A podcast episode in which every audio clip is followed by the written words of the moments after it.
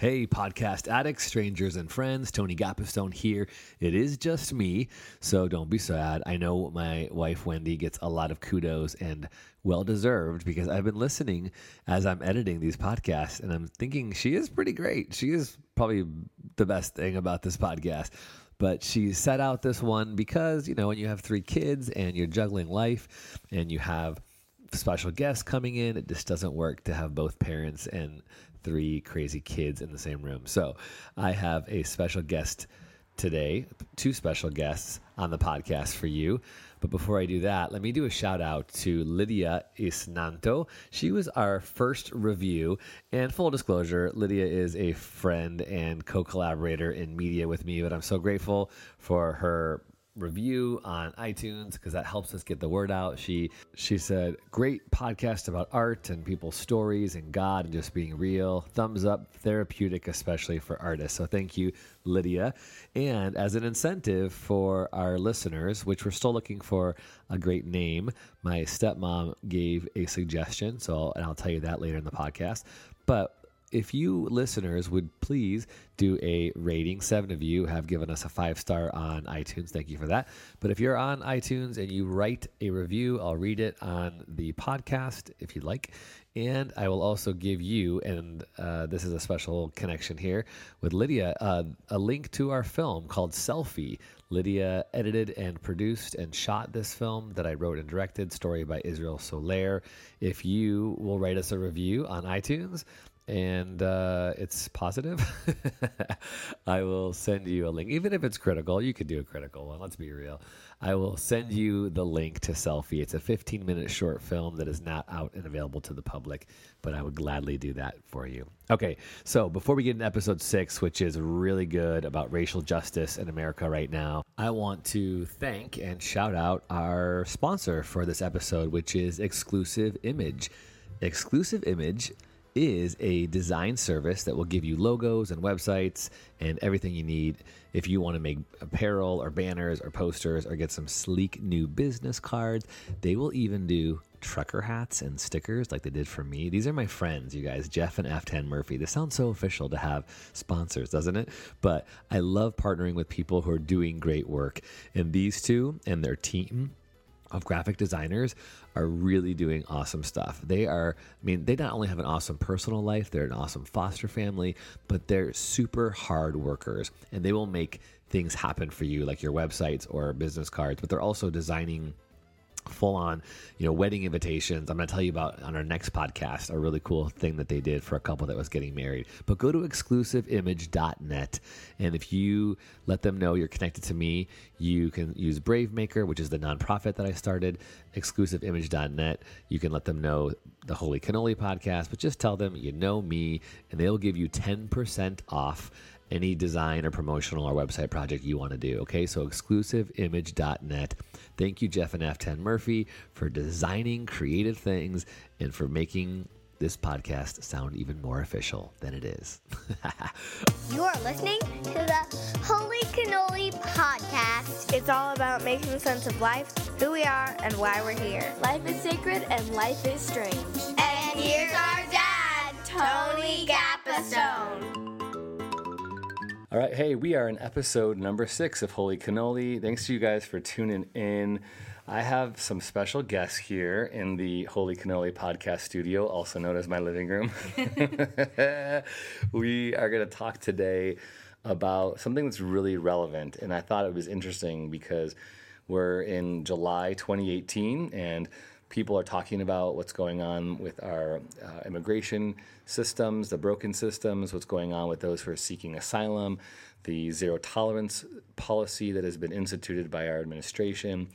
And I was thinking, uh, these podcasts will be archived and somebody might listen to them 5, 10, 20 years from now, who knows? But at this season of life, this is what's really on the hearts and minds of people in USA right now.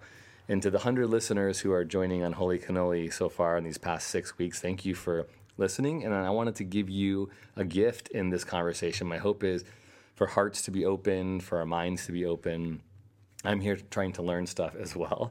So I invited my friends, Ana and Rafael Avendaño, who we uh, I think it's been a year now of being in relationship. I forget when Raf, Mm-hmm. when you and I met, but these two are powerhouses. So I'm going to let them uh, take over the podcast a little bit today and share their story, share their experiences, and so. Raf, I'll uh, let me put the mic on you because let's start with how you boldly sat down at a table that I was at drinking coffee about a year ago and just said, Hey, I think I know you. I think we're a part of the same church. And you just started talking. And from there, we um, built up some history. So let's go back to uh, Main Street Cafe when you jumped over to my table. Yeah, you know, um, that was an interesting time for me because I was in grad school and I was being shown some interesting literature, Tony, um, specifically a book by Paulo Freire called The Pedagogy of the Oppressed. And it was really making me question my walk. It was really making me press forward into what I thought Jesus was and who he really is. Because where I was going to the church at the time, there wasn't much talk around oppression and I was like, no, this is not okay. I was pressed, I was conflicted, and I met with pastors, and I'm like, yo, this needs to change. We got to do more for the people. And when I mean the people, the people who Jesus served mostly 90% of the time, which were the oppressed. And I remember you talking um, on a Sunday when we were ch- first checking out churches. I'm like, yo, I like the way he's, you know, he's vibing. He's, he's speaking about the, the truth, uh, what I know to be true um, which is the spirit of God and, and moving through people and relationship. And I saw you drinking coffee. I'm like, oh, I drink coffee too. and I was working on my paper. I'm like, I gotta go talk to this pastor because, you know, the, changing churches is like changing a family, you know, in some certain ways. And it's uh, when you're so invested, like we were um, in the church that we were attending, um, it was a big deal. And uh, I was like, why is this such a big deal? Like, you know, but it was a reason for that. And it's because we were so connected uh, we're that type of people where we when we get connected you know we really try to share that light with others because there's a lot of things that um, the church can do better. And that's that's why i wanted to go talk to you. I wanted to start that relationship and i mean let, let alone that that that led to us doing life together through ministry and talking about you know the racial justice collective that ana was a part of as well which was something we were trying to really find in our past church. And it was uh it was powerful. I mean, Ana, you could talk a little bit about that too. Just to give a little more context, too, uh, when Raf uh, initiated that conversation with me, it was the right time for me, too, because I was feeling stirred. I had been with the same church at that point for about 19 years, and I was feeling as if the Spirit of God was rising in me some desires to talk more, to be educated more, to do something. I was feeling, you know, a primarily white um, church family uh, in a mo- majority Latino community, this, something wasn't right, you know. And you guys helped launch what we called the Racial Justice Collective, and we started out with these little small gatherings of people talking. And at one point, it was kind of like just a safe place to vent, even to for people of color to share their journeys and their plights, being in a uh, a church that maybe didn't always feel welcoming to them. So you guys really helped spur that on. But yeah, Ana, what was your perspective on that whole story? Um, for me, I think, uh, yeah, moving churches and just trying different places out. And uh, when Rafael told me, like, um, I actually had heard of, of, of Tony before because I also like media. And so I've heard uh, of, of him as a creative, of you as a creative uh, person and for, through Creative Crew. And so um, just in different outlets aside from the church. So I was like, okay, he's a real person. you know, he's not not just a social media meme or something. no, I mean like aside from like going to church, you know, you just see people at church, but then you don't see them during the week. Yeah. And you were a pastor too at that time, so you know this is someone who's um, you know doing the church thing and doing the creative crew thing and really about the community. So that's why when Rafael told me like, oh well, you know, he's he wants us to go to this um, racial justice group, I was like, oh what, like racial justice in the church, like She was like, "What?" I was like, okay, let's go see what this is about. And, um, and yeah, just going and meeting the people there, and they were all just like genuine. And like you mentioned, like sometimes it was just like a space for us to vent and just talk about what was happening. I think at that time it was when we saw a lot of like, you know, the killings of young black men. And so we just sat there and just talked about just what was happening and uh, finding the connection with, with um, being a spiritual people. So. Can you talk to me a little bit about, you know, and we don't need to name names because I want to keep people uh, protected. But you were moving from one church to the other. It sounds like you also felt a little dissatisfied with the lack of uh, attention that was put on the oppressed and the marginalized. And uh, I would just say you know, one of the people I'm on Facebook with messaged me, and I was trying to remember the context. She said that where she was living, not in California, she Googled churches that were taking a stand and, mm-hmm. and siding with the immigrants and siding with families who are separated from their children. And she said she couldn't find any churches that were making any statements. And she said mm-hmm. it really discouraged her that there was so much silence from churches around this issue. Mm-hmm. And so that's why I thought, you know, she spurred me on through a Facebook message. I said that we got to talk about this on the podcast because you guys have a passion. You have taught me a lot. You've encouraged me. You guys are very vocal in the Redwood City community advocating and protesting and educating really for, for civil rights. And so I thought, tell me what you've experienced. What's your journey been like? I'll sit back and I'll chime in a little bit, but let's hear how you've been experiencing God in this sacred, strange journey because it's hard. The work that you're doing, it's hard. There's a lot of closed hearts and a lot of closed minds, and it can really be discouraging. It can almost be devastating to one's faith when you see other people of faith being silent or even being adversarial against helping refugees, helping families stay together.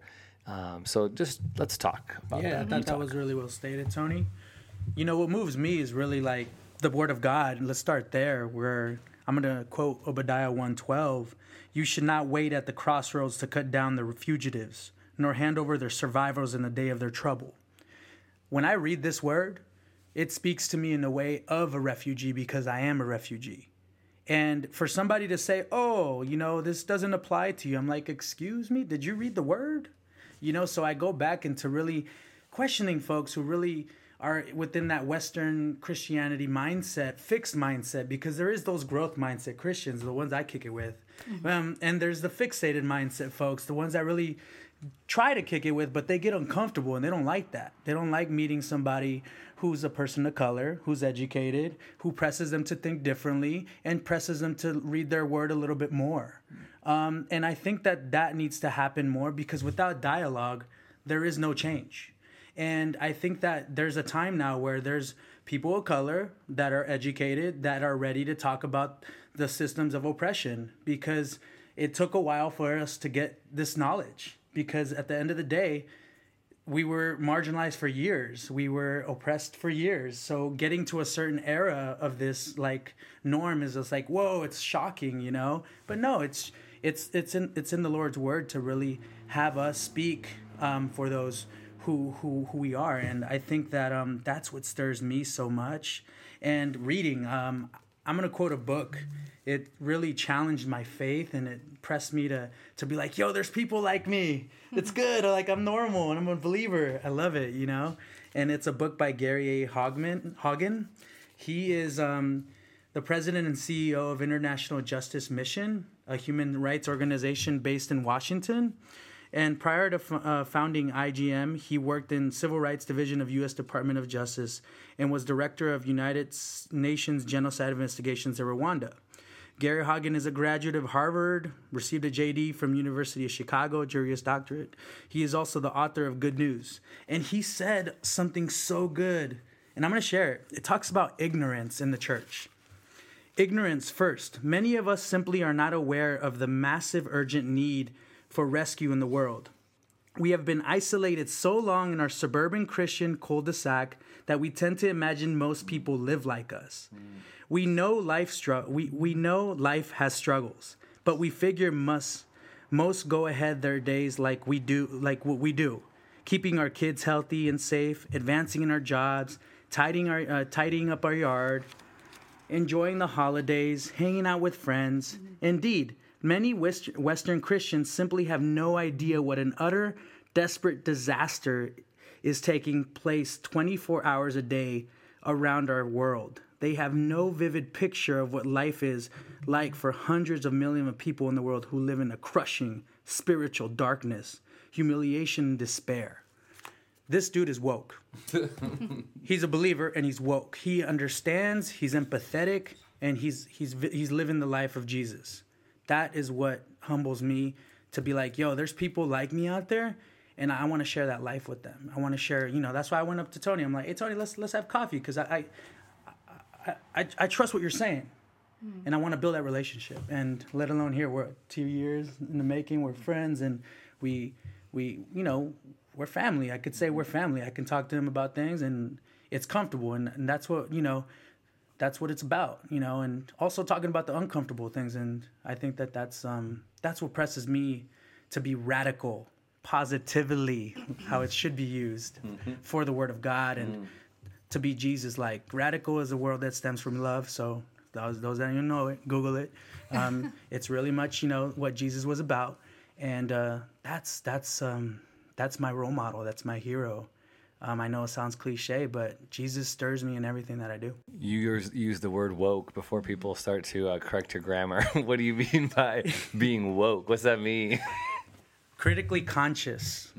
He is critically conscious and empathetic on folks that have been marginalized or oppressed. That's a good definition. I love that. I think for me, um, when I think about like my experiences um, as an advocate and as a Latina, um, also as a scholar, I uh, one thing I really like have learned is just to use my humbleness and open mindedness to really listen to what people's experiences are about, their stories. I'm a storyteller. I love listening to stories, and I think that as um, as I mentioned, um, historian, um, or as I like to call myself, her historian, because I really love to emphasize the her. Uh, We don't hear a lot of women, um, you know, even in the Bible, there's very very little women. Um, so we really need to emphasize the the feminist perspective and the woman perspective and different things. Yeah. So as a historian, I think for me, um, I love um, learning from stories. And if we think about the Bible again,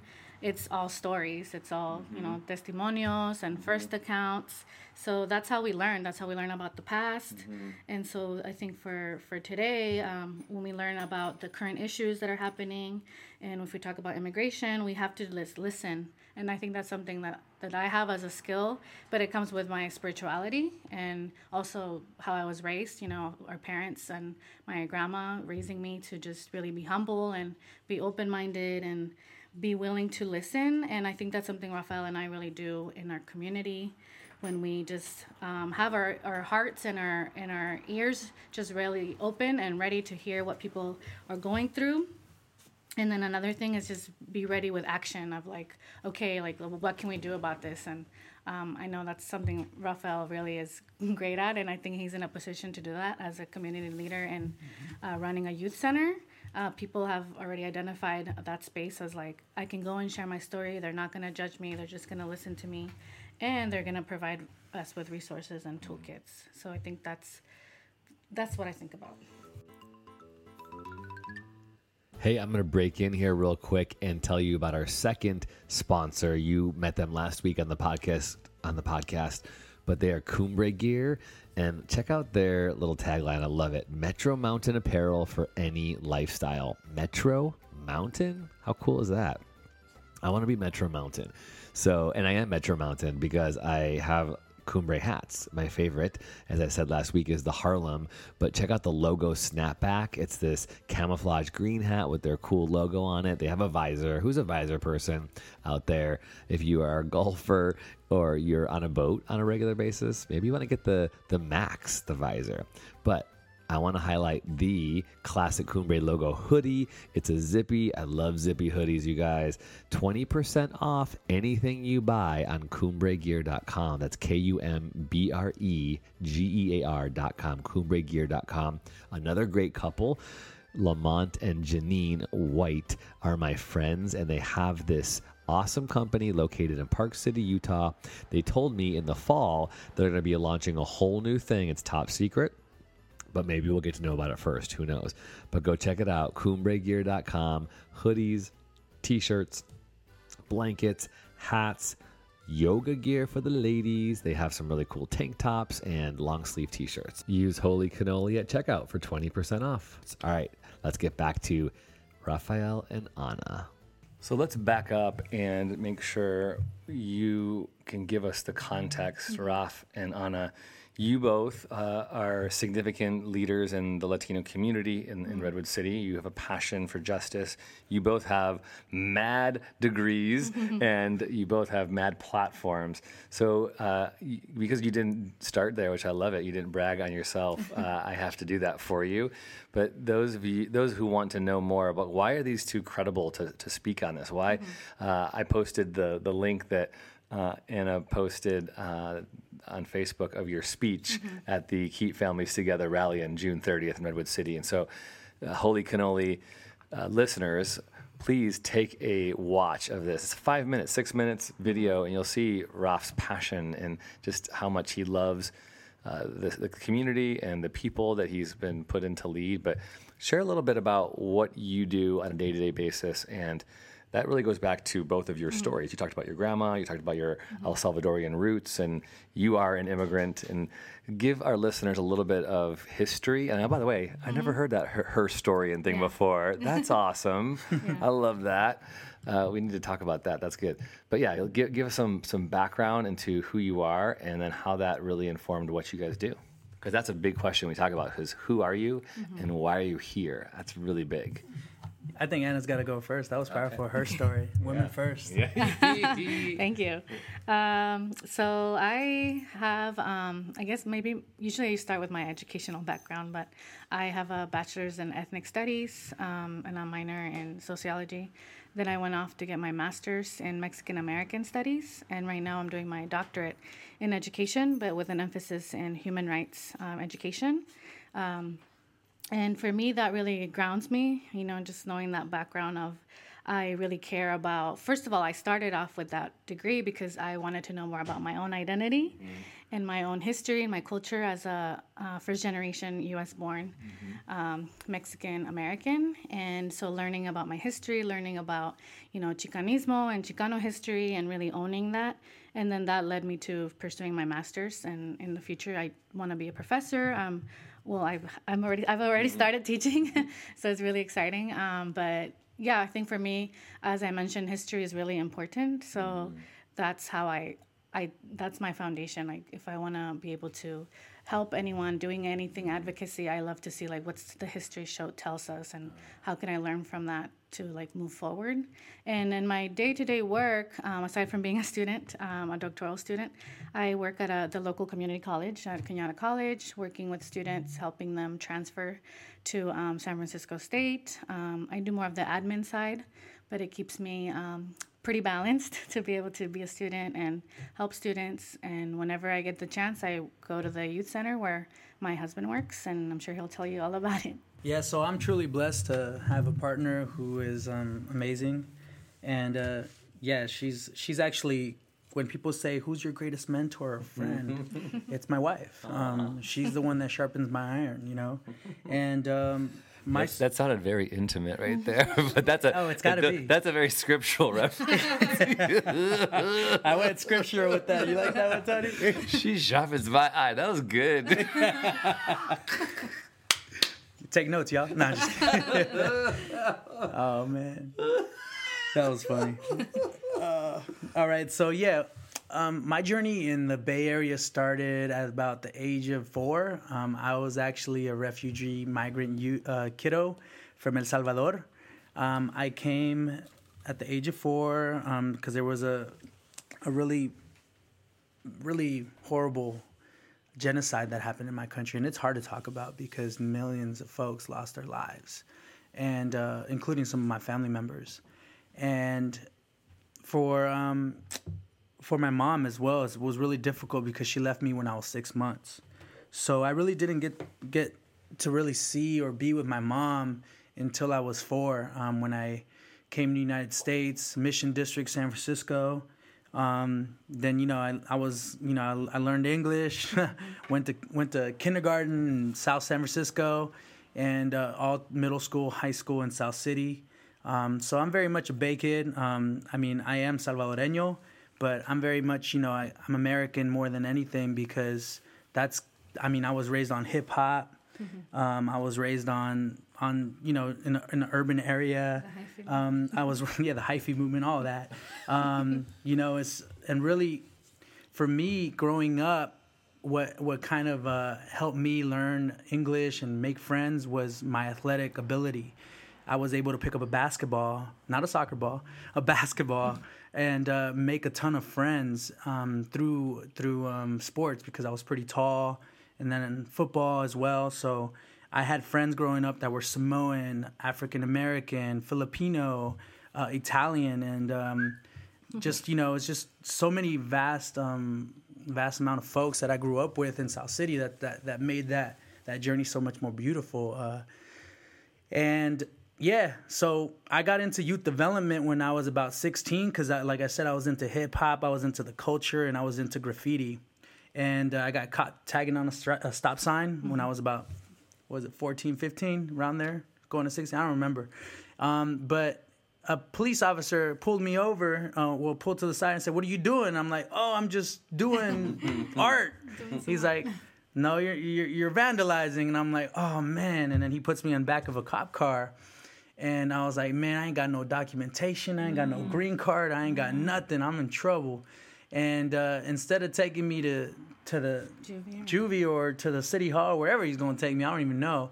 I mean, I think he was going to, you know, take me to my mom, but he didn't. He took me to the Boys and Girls Club. Mm.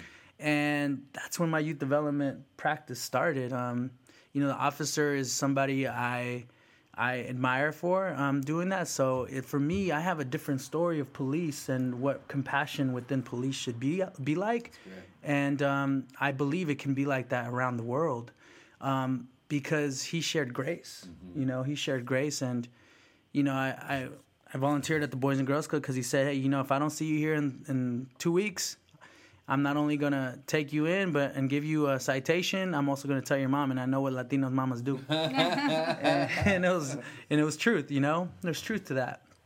And yeah, um, you know, I, I, was given a whistle. Started coaching when I was about that, you know, 15, 16. Coached my first championship basketball team when I was 16, and I've never taken off that whistle since. Uh, now I am the director of the Siena Youth Center of the St. Francis Center, a multi-service nonprofit organization we specialize in low income housing, immigration services, food and clothing. We have our own school that serves a cohort of 29 students from K until 8.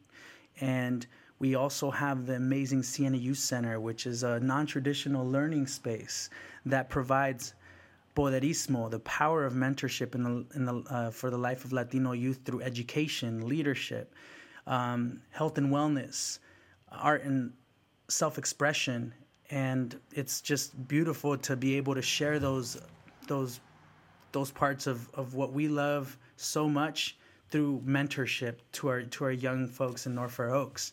And right now we're serving about 140 youth every day. We have about 12 staff members and we have about 40 volunteers and yeah, it's a full-on program. Um, it started with just myself and uh, you know, um, I've been blessed with the ability to to have the autonomy by Sister Christina, who's my executive director. She really trusts and believes in uh, in what what what it is that I have to share with the world, and um, it's not really mine because at the end of the day, like I've been given a gift by the Lord to be an instrument to the youth and to the families that I work with to play that sweet youth development music, the non traditional mm-hmm. learning music, and uh, you know I've been blessed with education as well. I went to community college, um, had a hard time um, in high school because I wasn't put in the right classes.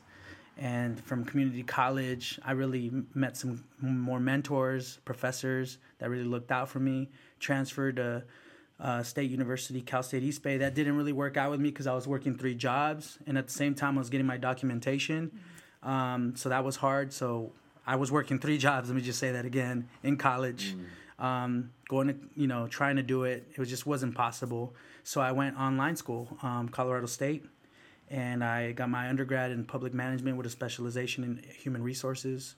I got a liberal studies as well uh, and i also got a minor in spanish. And uh, last year when i met tony when i was in grad school i finished grad school and i graduated from university of san francisco with a, a leadership a degree a leadership masters so yeah, it's hard to talk about all that, but um, I, I, just can't believe I've been through that journey. But it's been an uphill climb the whole way, and uh, it's a big mountain. But now it's kind of like, okay, let's share that. Let's share that struggle because it was a beautiful struggle. So you're you've got this story of being an immigrant who was a hard worker, who recognized all the obstacles that were before, who had uh, familial disconnection. You know, you didn't see your mom, you don't know your dad. Yeah. You have, but you have this, this success story on the other side, and now you're giving back to this very community that really, like right now, is the I, I'd say almost the centerpiece mm-hmm. of the American news right now. So can you shed some light? Because you you guys are the the the most known people in our community uh, in Redwood City. You, if you Google these two's names with Siena Youth Center, you'll you'll see, you know, um, hear our cry, rents too high. They have been advocating for families that are losing their homes because rents are increasing in Redwood City now. You know, don't get, don't get me wrong. If you follow me, you know I love Redwood City. I'm this huge proponent of the arts and the culture and the tech but there's a dark side to mm-hmm. that. There's a dark side to what's happening, and that's the thing I know nothing about that I feel so paralyzed with that I want you guys to speak into. The all the tech coming in here mm-hmm. is driving a different clientele, if you will, into the cities. That's um, building apartments that nobody can afford, and people are literally losing their homes and mm-hmm. And potentially living on the street, but you guys are not standing for that. And then we have everything going on in the past month with uh, what's going on in the border with uh, families and um, families seeking asylum and kids being detained, you know, in order to use the words to use as a poker chip. I want you to talk about all that stuff and help our listeners understand. Maybe even start with how would you describe differences between the refugee, what a refugee is, and what an immigrant is, and what's the kind of the myths and mis- misconceptions about the issues that are going on right now in, in the news. So just to give context, um, so the youth center where Rafael works and where we live um, is called the North Fair Oaks, and it's uh, an unincorporated area in the city of Redwood City. So um, it's run by county. So I guess just looking at the differences um, with Redwood City, we have you know the mayor, and um, in North Fair Oaks, we're governed by by the county. So we have sheriffs and we have the board of supervisors that makes the decisions. Um, and in the North Fair Oaks, over 70% of the population are Latino. Um, a lot of them are immigrants, um, recent, recently arrived immigrants. Um, and um, I think, yeah, as, as uh, Tony, you mentioned, is one of the things that often gets um, overlooked is that, you know, that community has been there for, for generations. Um, it's a lot of the, the people refer to it as Little Michoacan or Little Mexico because there's a huge, like, immigration patterns and um, a chain from uh, people coming from Michoacan, which is a southern state in, in Mexico, which I also am from, Michoacan. So, um, you know, in within the community, we say, "Oh, where are you from? You must be from Michoacan if you live here." Um, but yeah, if you just drive through it, you see that yeah, there's a lot of like taquerias and you know the Mexican bakeries, and um, it's just a really friendly um, community. But the dark side is that because we're right in the middle of all these tech companies, um, you know, Facebook is our neighbor, and we have Box in the city, and we have Google a couple um, cities down.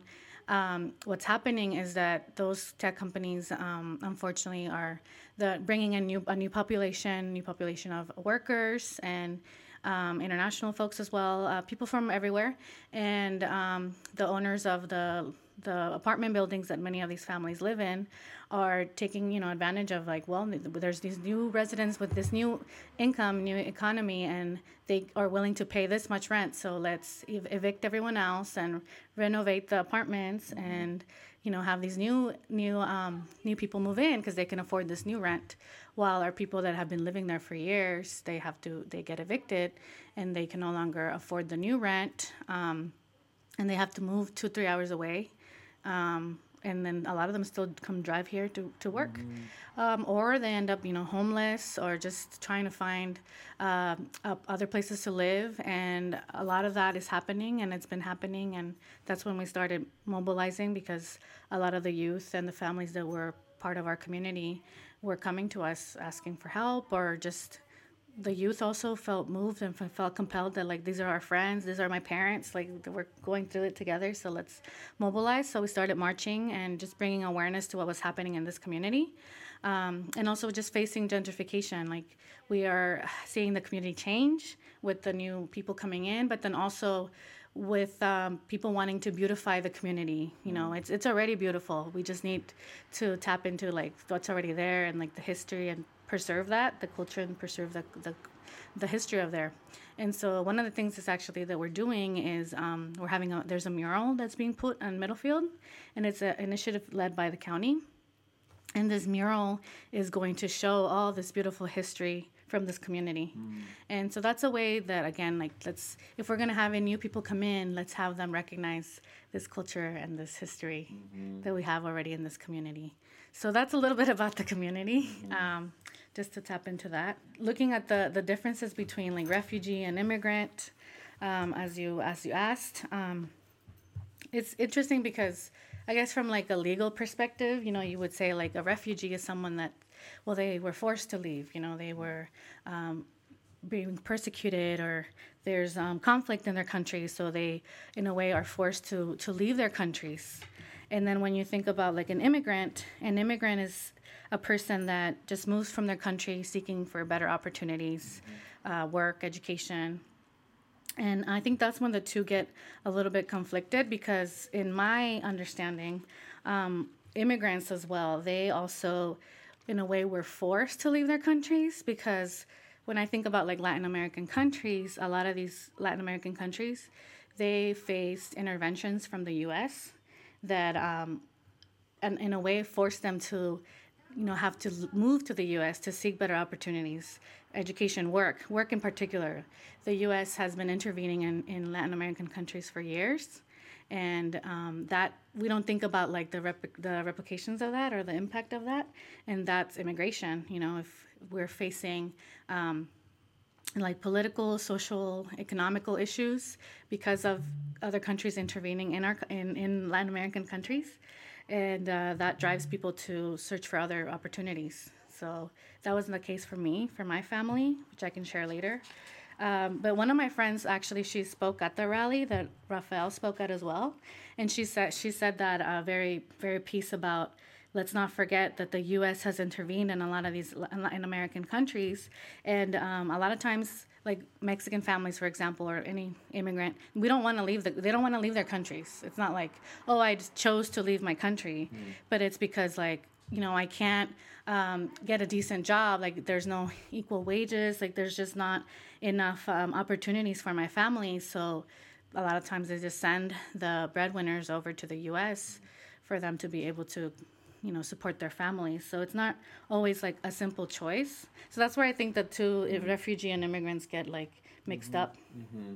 Just to comment on that, when I was doing a lot of the street life ministry in uh, Palo Alto back in the day. So if you want to, uh, listeners, if you want to look at streetlifeministries.com.org, that was uh, a community of faith that we started on the street to help those who didn't have anywhere to live. We were just doing food and uh, recovery and life skills coaching and um, literally, literally created worship gatherings for a church that met in the street. But I would meet so many Latino men mm-hmm. who, we, in fact, we took one home uh, with us for a while uh, when Wendy and I didn't have any kids, and he would stay over every Tuesday night, uh, shower, and get a good night's sleep and his family lived in Mexico, mm-hmm. and he would basically see them once a month. He would work for a month, go back, deliver whatever money he had, mm-hmm. spend a few days. And this was, you know, for me, like that was the first time I had heard of that. Mm-hmm. And then I kept meeting other men. Yeah. Like it was usually a lot of men would come here, sacrifice that family connection and bond to provide. And it was just you, know, you feel so overwhelmed like well what could i do? Yeah. what, what is it how does this happen? This, there's so many broken systems here. And so i guess you know the wonder right now is um, it seems like there's a lot of pushback you know toward the immigrant or a lot of division and hostility even. And i think the sad the sad feeling i have is that i've felt some negativity toward and from people of faith when my hope, I guess, is that the church would rise up and say, well, this is the call of God on our life, is that we find the sacred in the service of others and in the sacrifice of our land. Mm-hmm. We make room. We make room for the foreigner. We make mm-hmm. room for the alien. We make room for the immigrant. We make room for those who don't have. But we're not seeing that. So, mm-hmm. what, what do you make of that? And what else can you kind of speak in to that for us as listeners? Like, what what can we do? How can we be thinking about this? Ending, you know, democracy and uh, how it is that we need to be compassionate disruptors of what is incorrect with systems of inequality over or oppression within our country. I do not hate the United States. Let me let me say that again. I do not hate the United States. I disagree with leadership that is toxic within the United States. Okay? And when we start understanding toxicity within the American government, we're going to start disrupting that toxicity and start being compassionate and mm-hmm. filling it with grace. Mm. In order for us to do that, we need to really dig deep into our word, dig deep into a book, or dig deep into a dialogue. Mm. If you are not doing either, you're not doing anything. Mm. You're just you're just basically, oh well, it doesn't affect me. And you know, I have certain things I say about folks like that. Mm-hmm. I just try not to kick it with y'all. And I, I do that because it, it, it frustrates me, but at the end of the day, it's like talking to a, a dead end. It really is. And I think that there's no space for that in our America. Mm-hmm. There's no space for that. There's only streams of opportunity where I come from. Mm. You see? There's, uh, there's mountains that we climb. There's mountains. When I think about um, mountains, I, I'm a big mountain biker. Tony knows this. I climb mountains because it's it's a way for me. It's a metaphor of life for me. For me to to to go up this hill and to know that I've accomplished this because I put my head down. I have perseverance. I have passion, and I have prayer. And those things drive me. Those things drive me because I know that it they drive leaders like like Jesus. They drive leaders like Paul. They drive leaders like Nehemiah to be pressed for seven years. Am I right? Seven years? Was it seven years? Which one? Nehemiah. He was pressed for seven years. Oh, for the build, rebuilding of the wall. Yeah, and you know he kept telling the, the, the king, "I gotta go. I gotta go help these people," and he was pressed. You know, and if you're being pressed, you got to do something. And that's what I think about government. You know, it's people are like, "Don't mistake religion with government." I'm not. I'm not mistaking religion. Nah, I'm talking about faith. I'm talking about faith. Okay, um, the church is somebody. It's, it's you within you, the Holy Spirit. If the Holy Spirit is nudging you to do something and you're not doing anything, what is your church? Come on home. what is your church? You know, and I'm calling out the pastors, you know, I'm calling out the pastors to really step forward mm-hmm. to, to, to do something about what's happening with for uh, about immigrants like me. Mm. What are you going to do for me? What are you going to do for the people that I represent? I really need you to come to our community. I really need you to, mm. to have some conversation. I really need you to bring the bread and be with us. I really need you to get sweaty and play some sports with our kids. Mm. I really need you to volunteer. I really need you to help us raise money for folks who are being displaced because of the governments that are in place that are not doing anything to write policy that translates to our people because our people are not at those tables. And I mean, I'm driven by what, what, what Paulo Freire talks about so much. Without dialogue, there is no structure and it needs to be broken, right? And um, it really drives me to, to be that compassionate disruptor. And once again, I'm going to say this, I don't think I said it, but Paulo Freire, if you don't know him, you should Google him and you should read his books. He's a Brazilian educator, um, compassionate disruptor, um, and he's a believer. He was a believer. And uh, his books were banned from Brazil because they were so far fetched. He was too radical. I'm gonna keep throwing that word so y'all see it differently. Um, no, he was just speaking truth, and uh, he was pressed to say the truth. Um, so for me, um, I really I've I've done the the whole um, government thing. I was council member for three years, and it was a hard hard thing for me to do. Um, but I learned the system, and I learned that policy isn't written for people of color. Policy isn't written for folks who are oppressed because they were never around that table to help create policy. So let's look at that deeper and let's uh, let's study that. I was thinking, you know, what you just said about was not written for people of color. I'm listening to you talk and I'm going, well, there's going to be some people who are going to be hearing what you're saying and say, well, Rafael, Ana, I, I feel the Holy Spirit nudging me to have people obey the law. Mm. And there are people who are breaking the law by sneaking into our country. There are people who are not getting documentation. There are mm-hmm. people who are stealing, you know, our social security or our um, government, you know, welfare that belongs to the people of America. And so their calling is to push against that.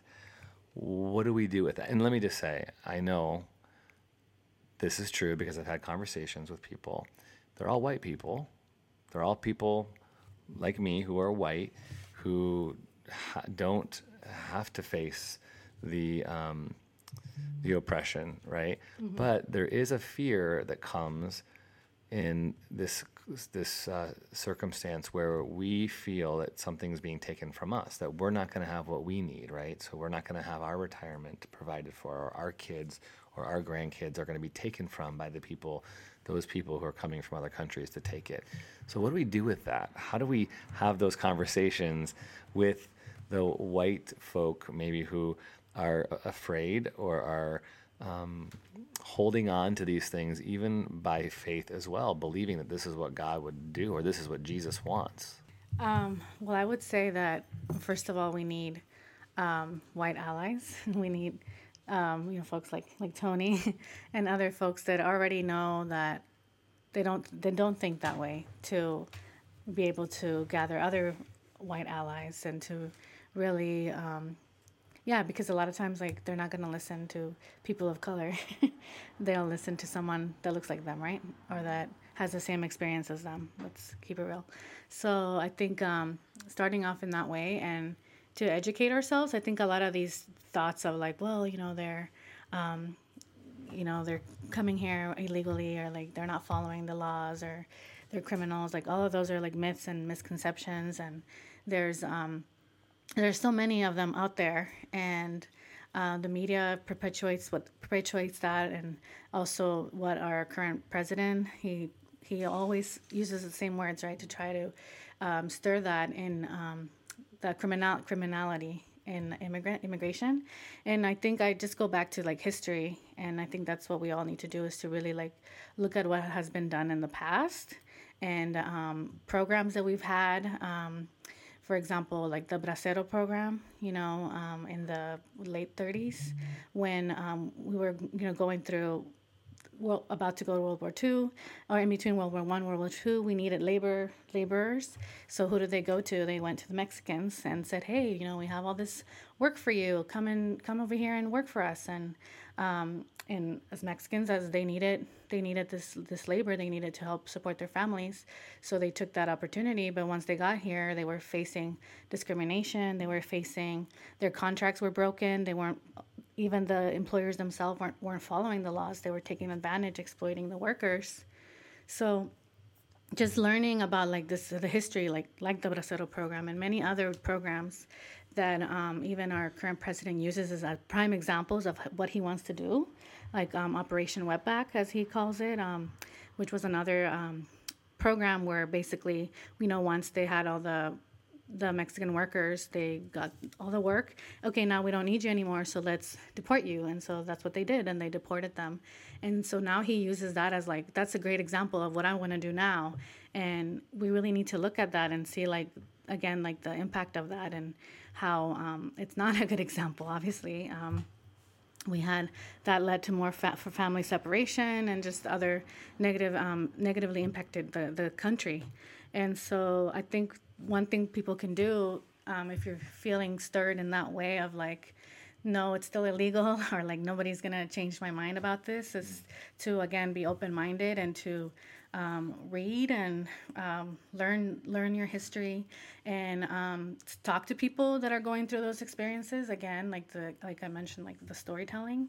And there's like so many different resources out as well out there to uh, just inform ourselves. And um, even if you feel inclined to say like no like i'm still set in this way just to like have one little piece of like okay fine like let me listen to what you're really saying um, that could could go a long way but i think having the relationships as well talking to people um, yeah I'm gonna share a quote if that's all right, Tony. This is a quote by uh, Martin Niemöller, and it goes into how I would talk to a person and try to build a relationship if they were on that journey of trying to understand more. First, they came for the socialist, and I did not speak out because I was not a socialist. Then they came for the trade unionists, and I did not speak out because I was not a trade unionist. Then they came for the Jews, and I did not speak out because I was not a Jew. Then they came for me, and there was no one left to speak for me. So, this is a German Lutheran pastor who wrote this, Martin Niemöller. If there is no one to help us, when I mean us, immigrants, people who are being oppressed, um, you know, I think you all know what I mean now. If there's no allyship, there's no folks to come in to, to help us, just know that, of course, we'll, we won't be around anymore. But then there's going to be a new wave of folks who are going to be oppressed. And that could be you. Mm-hmm. And that's when it starts getting personal. When it starts coming to your family. When you start realizing, oh, your kids can't afford rent here. Mm-hmm. Oh, your kids have to move out. That's when it, that's when it's getting personal. And that's probably for some of y'all. Where your kids are graduating college and they're like they can't even afford to live in the Bay Area. So really is the policy written for them? Were they at that table? So I think about those things. And you should too. And if it's wrong, we should stand up. If it's affecting your home, if it's affecting your living space, if your kids are still living with you and they're 32, mm-hmm. just know that it's not their fault. Mm-hmm. Policy wasn't written for them. And you you probably voted for some of that unconsciously. Let's just be critically conscious now. Compassionate disruptor. I love that. I just love the fact that those two words wouldn't be words that you'd link together. And so maybe you don't identify with being disruptive, mm-hmm. but if you're a follower of Jesus or you call yourself a person of faith, that word compassion mm-hmm. definitely needs to be a part of who we are and our character and how we respond to this conversation, how we respond to people who are different, how we respond to if we do have a person in our life, in our community, who is an immigrant or who's seeking asylum, that the way of Jesus would be to be compassionate, even if they are, even if they are, you know, which is a small percent in my mind, if they are criminals, uh, you know, and if they are, even if they are a rapist, let's just say that. I mean, that's a really strong thing to say. But the child of a rapist is not the rapist, and so to be able to, you know, look at that situation and say, should how should we treat that child of a parent who is a criminal? Now, that's a very small percent but we immediately go to those very small percent things because one time one person in administration or leadership used that word and then we blanket on all of them. So i think being able to step back and go um, if we're going to use that 1% situation we still need to be compassionate. But the whole the, the, the 99 the majority of the other people are just like they're, they're looking for work. They're looking for a better life for their family for their kids. That's what america was that was the hope, right, for our land. And the reality is, it never was because it was always in some way ripped from someone else. So, last things, anything you guys can speak on to what's been going on um, with the, the movement about keeping families together? You know, we've always had separation, family separation, because we have borders. So as long as we have borders, we will always have family separation.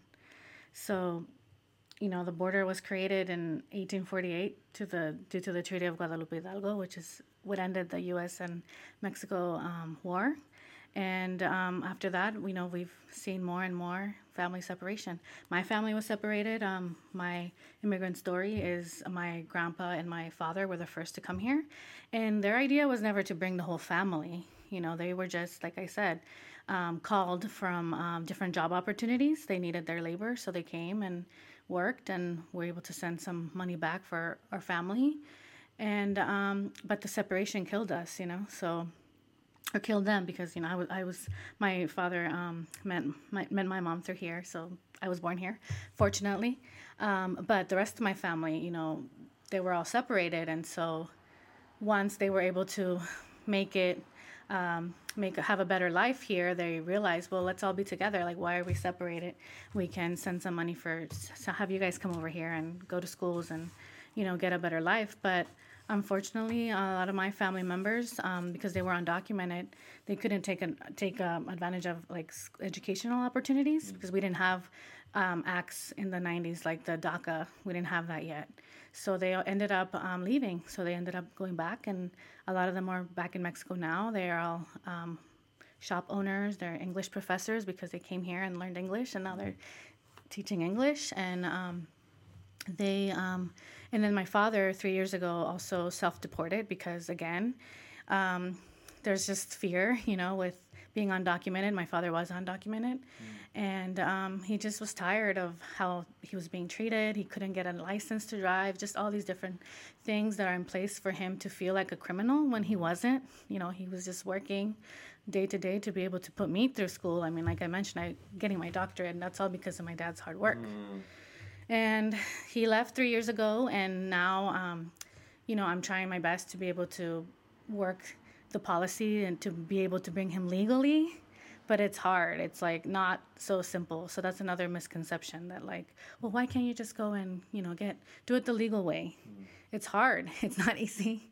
Um, I've been trying, and um, you know, I, I have hope that it'll work out in the future. But again, I, my family's separated right now. My dad's over there. I have a brother that's over there, um, two sisters and a brother that are here. So, family separation, it looks like in many different ways. Right now, we're seeing it, you know, in the borders where the f- kids are taken away. Um, someone said on Facebook, it's not, it's not um, separation, it's kidnapping, you know. But just to point that out that it's it's always as long as we've had borders we've always had family separation and it looks like in different ways. Raf, you talked about the poker chip um, mentality, and I'd love you to speak to that because uh, some people have said, well, America needs to draw the line and they need to make an example of these families or of these people, you know, quote unquote, and using their kids as a way to make a statement. But I love that you said, hey, families aren't poker chips. Say more about that. Yeah, if you haven't checked out the speech, check it out. Um, I really prayed on that. The Lord gave me some amazing words, and Ana helped me out as well. And just being a poker chip and being a caged animal to get your vote um, in whatever you're trying to get in policy is not the way to treat people. It's just not right. Just put it this way if you have a kid, if you have a family member, and they are put in a cage, they they are separated because of no cause with the zero tolerance policy, what would you do? How would you feel? And I, I it just blows my mind that some people feel nothing. But at the end of the day, I'm going to try to blow your mind so you feel something, you know? Um, and I, you know, it's really going into the next book I'm going to tell how to read if you still want to learn more about like the power of radical kinship and fellowship and grace. Barking to the Choir by Dr. Uh, Father Gregory Boyle, I'm sorry. He talks about when the gospel connects with our heart and we find ourselves on the outskirts, those on the margins may wonder what we're, what we're doing there. They aren't accustomed to our presence in that space. Mm. In the end, though, the measure of our compassion with what Martin Luther King calls the last, the least, and the lost lies less in our service of those on the margins and more in our willingness to see ourselves in kinship with them. Receive that, people. Mm. Receive that. Because that that that is what I receive when I speak every single I mean every other day I speak to my 65 year old Irish mentor. He's he's a white man and he's like a father figure to me. And he loves on me. He cares for me. He looks out for me. He gives me wisdom. He goes on hikes. He plays basketball with me. He goes on bike rides. There's no blood in between us, but there's all love between us mm-hmm. And that's that's that's what Jesus wants. And that is what that that's why I'm so passionate about saying, you know what? Go out there, make friends that don't look like you. Go on those walks that you normally take with your friends who you t- drink coffee with. Do that. Go on the strollers, uh, the stroller stroller jogs with with other people who are who, who can learn from you and you can learn from them. Share that. That's empathy. And I think that when we when you know, we're about to have a daughter. Hmm. I'm going to grow up in that America. I know I am because I have that faith. And my daughter will see a new America hmm. because it's it's it's the America I, I see. Hmm. It's beautiful. Well, anything else you want to add to this conversation? I think you've given us a lot mm-hmm. to uh, think about, a lot of resources, and I'll post it on the Holy Cannoli Facebook page too. But is there anything else pressing you left out or or fired up to say? Just keep doing what you do, Tony. I think uh, um, just keep doing what you do because a lot of people need to hear um, the stories of people who normally don't get these opportunities. and uh, you have a platform to share that grace and that mentorship and that love to listen, love, and learn uh, with folks. And I think that um, through this platform, um, it can really make a difference in our schools, communities, and societies. I think uh, what I would say is like if you live in Redwood City or in the Bay Area, that I think we're really fortunate. There's so many groups, like advocate groups. Even here in Redwood City, there's an annual um, immigrant um, conference that is put on by the Sequoia High School youth and a couple of immigrant um, advocacy groups.